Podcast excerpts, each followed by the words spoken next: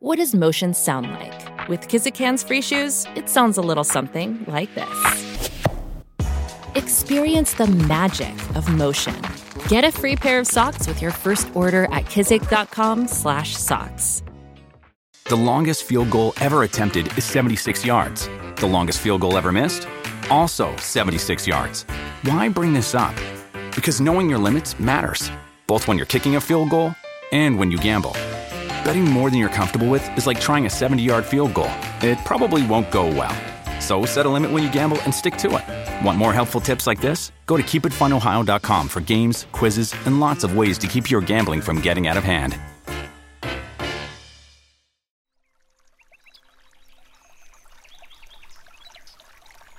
Hola de nuevo. ¿Cómo te encuentras? Una vez más he de agradecerte tu inestimable visita. Entiendo que has llegado aquí con la esperanza de aprender un poco más sobre ti. Soy consciente de que a veces no lo consigo, claro que no. Pero bueno, ya sabes que nunca llueve a gusto de todos. Y es precisamente este pensamiento, el entender que todos somos seres únicos y diferentes, lo que hace que no me sienta culpable por ello. Dirás que es soberbia por mi parte o vanidad. Yo más bien creo que es supervivencia emocional. Siento la responsabilidad de mis actos y mis palabras, es cierto, pero culpabilidad, no sé yo si es la actitud que debo adoptar. ¿Conoces una canción que le guste a todo el mundo? ¿Y a quién culparías? ¿A su autor? Estarás de acuerdo conmigo en que no podemos agradar a todos al mismo tiempo, por mucho que nos esforcemos. Y por otro lado, he tomado la firme determinación de no sentirme culpable por las expectativas que los demás hayan depositado en mí. ¿Y tú? ¿Has tomado ya esa determinación? ¿Hablamos de la culpa?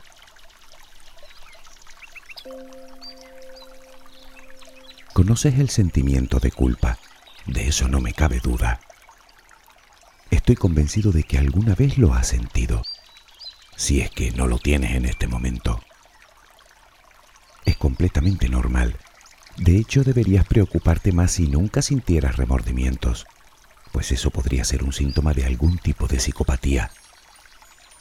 Ya sabes que las personas que sufren trastornos psicopáticos de la personalidad poseen unos niveles muy escasos de empatía por sus semejantes. Así que sentirte culpable no te hace diferente, más bien todo lo contrario, pues es una de las emociones más comunes. Aunque también es verdad que si miramos el otro extremo del cabo, es decir, sentir excesiva culpa por todo, nos puede llevar a males por los que no queremos pasar.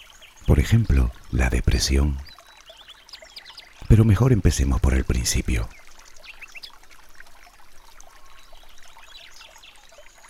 Tradicionalmente el sentimiento de culpa se asocia a emociones negativas. Es algo así como el miedo. Tal vez hayas escuchado el audio que dedicábamos a este tema. Te contaba que si estás en la sabana africana y ves aparecer a un león, desde luego te conviene tener miedo, pues con él nuestro cerebro detiene todas las funciones innecesarias del cuerpo, centrando toda la energía en huir Imagina que mientras huyes a toda velocidad, un antílope despistado se cruza en tu camino y el felino lo captura a él. Ya no tienes por qué temer nada. El peligro ha desaparecido en tanto el león obtiene una presa. La pregunta es, ¿por qué sigues corriendo?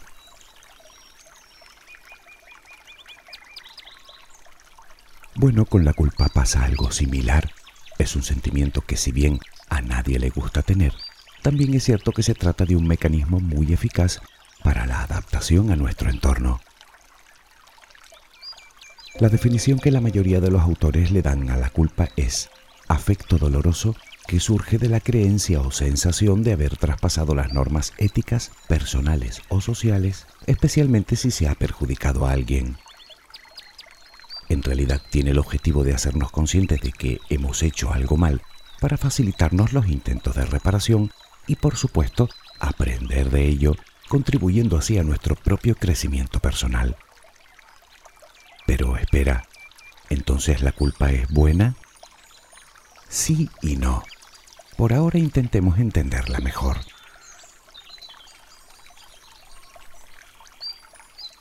Los especialistas dicen de la culpa que se compone de tres elementos. El primero es el acto causal, sea real o imaginario, es decir, el suceso. Algo habrás tenido que hacer por acción u omisión o por simple tergiversación de la realidad que luego te genere ese sentimiento. El segundo elemento es nuestra propia percepción y autovaloración de dicho suceso. Aquí es donde tomamos conciencia del hecho y caemos en la cuenta del daño que creemos haber causado. El tercer elemento es la emoción negativa que se deriva de la culpa, como el remordimiento. Seguro que también sabes lo que es.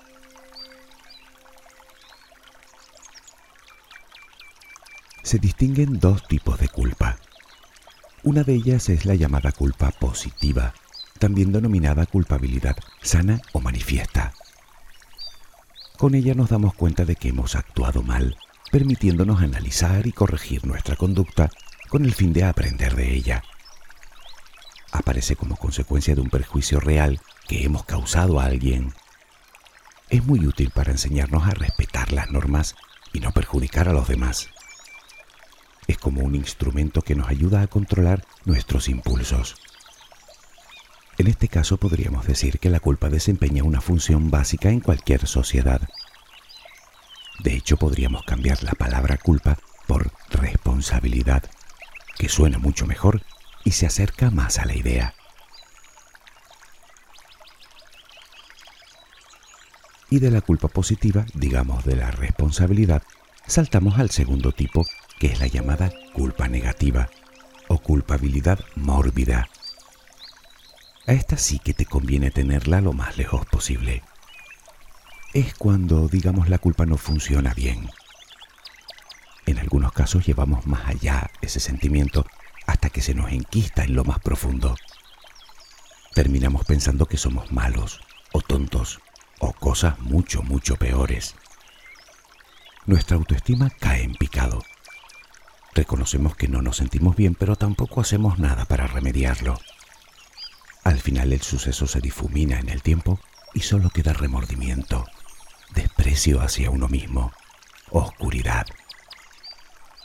Coincidirás conmigo en que es una culpa que no nos ayuda en absoluto a nuestra adaptación, en todo caso a nuestra destrucción. Resumiendo, la culpa positiva nos hace crecer, la segunda nos empequeñece. La primera sería la culpa buena, y si no buena al menos necesaria. La segunda es completamente inútil. Bueno, no, en realidad sirve para menoscabar nuestra salud física y emocional y para paralizarnos impidiéndonos actuar y avanzar. Casi nada.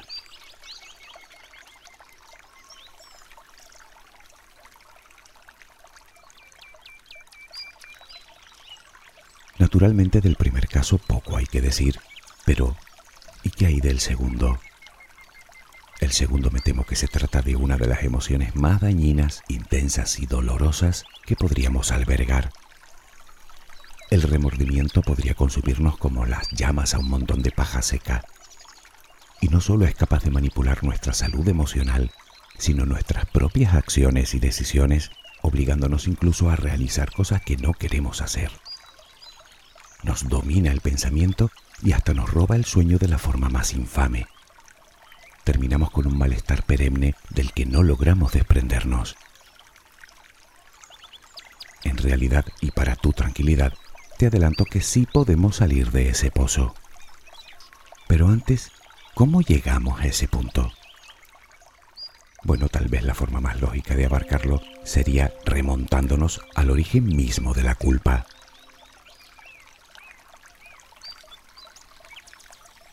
En realidad no está claro que nazcamos con el sentimiento de culpa.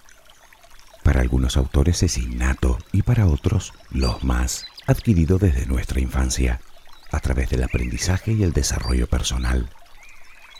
Los expertos sostienen que la culpa está integrada en los valores de la propia persona y que se basa en aquellos criterios y normas que aprendimos en los primeros años de nuestra vida,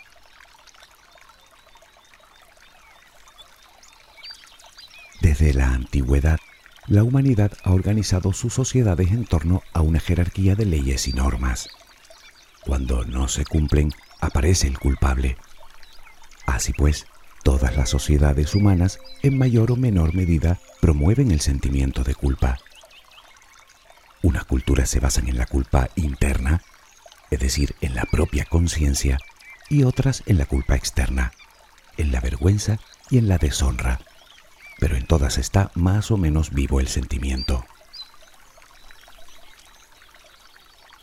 Hoy en día si miras a tu alrededor te darás cuenta de que la sociedad está constantemente enviándonos mensajes de culpabilidad y preocupación.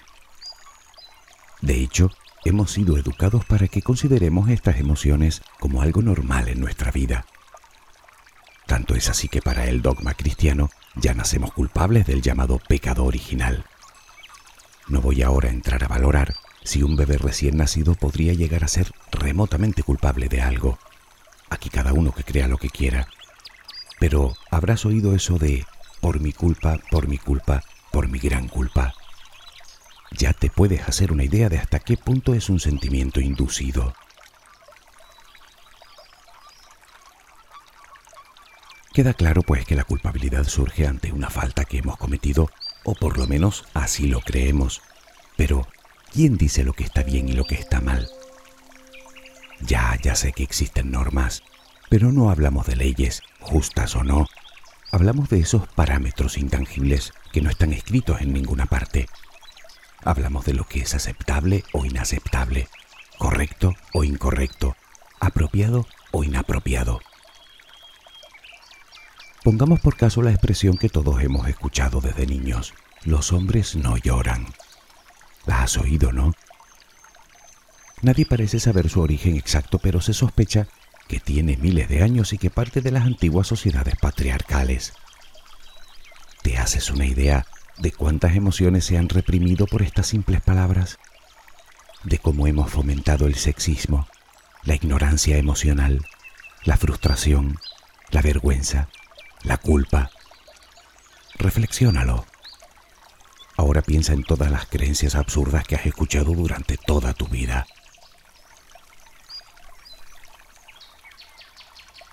¿Te preguntabas quién determina lo que está bien y lo que está mal? Tú a razón de tus valores, de tu educación, de tu cultura, de tus creencias. Tu mente interpreta la realidad en función a lo que has aprendido y observado desde el mismo comienzo de tu vida. De todo esto depende que tengas el sentimiento de culpa o no ante determinado hecho y del grado en que lo sufras. Sería interminable hablar de todas las cosas por las que un ser humano puede llegar a sentirse culpable, aunque siempre responde a alguna de estas reglas profundamente grabadas en nosotros. Lo malo es que a veces la culpa se descontrola y cuando esto sucede comenzamos a ponernos en riesgo de muchas maneras. Con la culpa es como si volvieras tu propia mente contra ti. Dejas que ella tome el control y se convierta en juez implacable la mayoría de las veces injusto, por cierto, y lo que es aún peor, en verdugo. Y es que nos han enseñado que la culpa lleva implícito un castigo. ¿Y qué sucede cuando creemos que nos merecemos un castigo que nunca llega? Pues que en muchas ocasiones terminamos castigándonos a nosotros mismos. Existen mil maneras de hacerlo, desde una mala alimentación, pasando por las adicciones, o hablarnos mal a nosotros mismos, o insultarnos cruelmente, o creernos indignos y sin valor, o boicotear nuestros propios proyectos, hasta incluso el suicidio.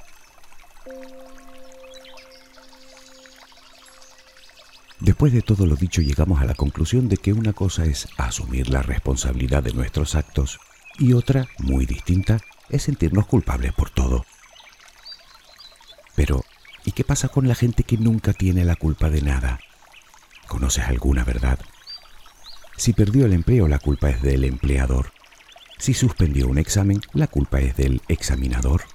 Si tropieza, la culpa es de la piedra.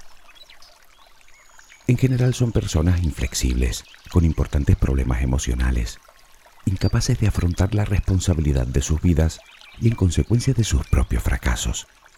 Son personas que buscan que sean los demás quienes les resuelvan sus problemas con un miedo atroz a enfrentarse a sus propios conflictos.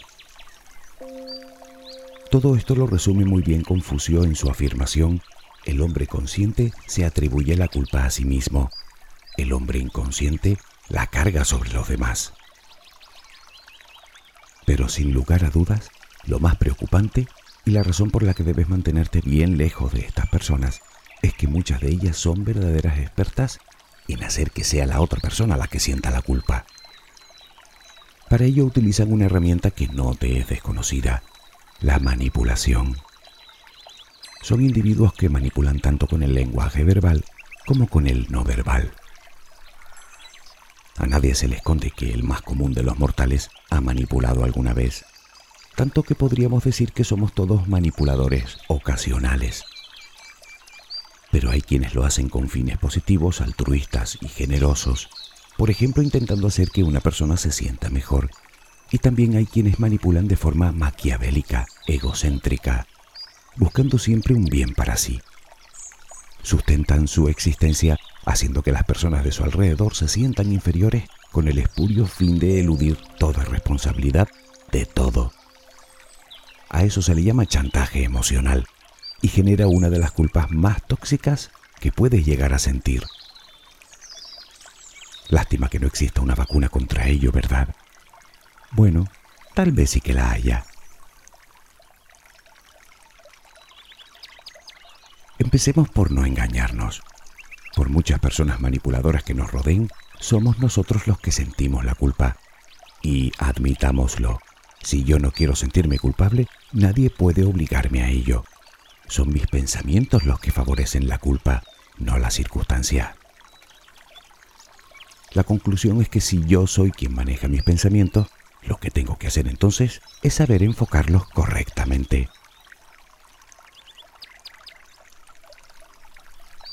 Trabajar la culpa no es tarea fácil, pero por supuesto tampoco imposible, ni mucho menos.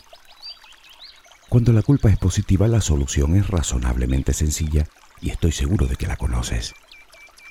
Lo primero es identificar nuestra conducta, es decir, tomar conciencia del daño que hemos causado. Lo segundo es la expresión verbal y emocional. Decir abiertamente lo que sentimos y por qué nos sentimos así mejora nuestro estado de ánimo y nos ayudará a comprendernos mejor. Posteriormente solicitamos el perdón, intentamos reparar el daño y por último aprendemos de la experiencia para evitar otro agravio similar. Lo que nos queda es seguir avanzando, pasar página, crecer espiritualmente. Pero, ¿y qué sucede con la otra culpa? La que nos consume, la que nos aplasta. ¿Qué pasa con la culpa negativa? Realmente todos los pasos anteriores son cuasi imprescindibles en cualquier tipo de culpa, aunque para estos casos antes debemos establecer en nuestras mentes ciertos parámetros, clavar, digamos, ciertos cimientos. Verás a dónde quiero llegar. Muchas veces partimos de la idea inconsciente de que mantener el sentimiento de culpa nos hace sentir, digamos, menos malos. Pues si querías una vacuna, aquí tienes la primera toma. Quítate esa idea de la cabeza es del todo contraproducente. La culpa no te hace mejor, más bien todo lo contrario. Además, nuestros errores no nos hacen malos, nos hacen humanos.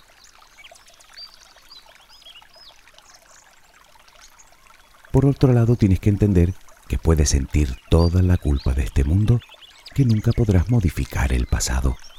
Así que deja de mortificarte con el que hubiera pasado, sí. Por lo tanto, y aquí va la segunda toma de la vacuna, deja de gastar energía innecesariamente, acepta y enfoca tu mente en la dirección correcta. El punto de partida radica en nuestra forma de expresarnos, en nuestra forma de hablar. Partir de ahora, cambia el me siento culpable por el me siento responsable. Fíjate que es solo cambiar una palabra pero sus implicaciones son enormes. Cuando lo haces comienzas a revelar tu honestidad para poder discernir cuándo eres responsable tú y cuándo lo han sido los demás. Así comienzas a aceptarte tal como eres, con tus errores y tus aciertos, con tus defectos y tus virtudes. Es esta una actitud que te permitirá colocar el primer pilar necesario para soltar la culpa. Esto es, perdonarte, reconciliarte contigo. Sabes que nadie es perfecto y además no hay dos personas iguales. Y eso es algo que también debes aceptar. No esperes que nadie actúe como tú. Esa persona no eres tú, es ella. Por otro lado, ten en cuenta que las expectativas que pones en los demás son creadas por ti, no por ellos. Así que no culpes a nadie por no cumplirlas. Aunque, dicho esto, entiende también que las expectativas que los demás depositen en ti tampoco es cosa tuya. Allá cada uno con lo que tenga en su cabeza y con lo que espere de los demás.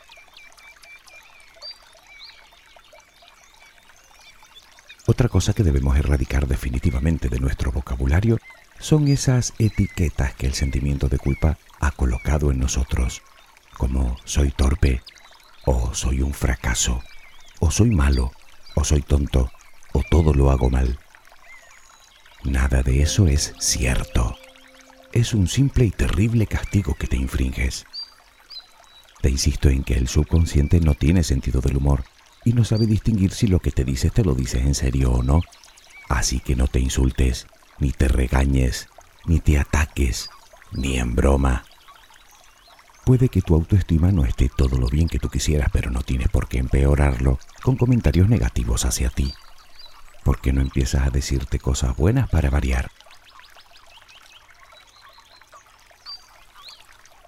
Debes entender el verdadero propósito de la culpa para así poder reconocer la culpa improductiva. Si te sientes culpable por algo, es importante que identifiques el porqué. Averigua la verdadera fuente de la culpa. Analiza lo que hiciste o dejaste de hacer. ¿A qué norma faltaste? ¿Quién instaló esa norma en tu cabeza?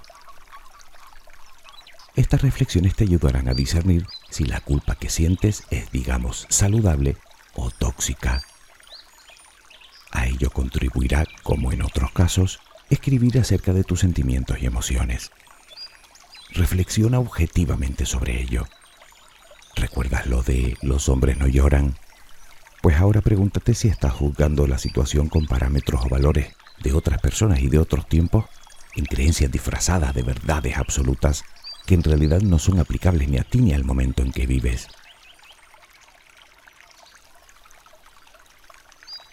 Al final del proceso tendrás el poder de distinguir entre si hay que reparar algún daño y pedir disculpas o realmente a quien hay que pedir disculpas es a ti.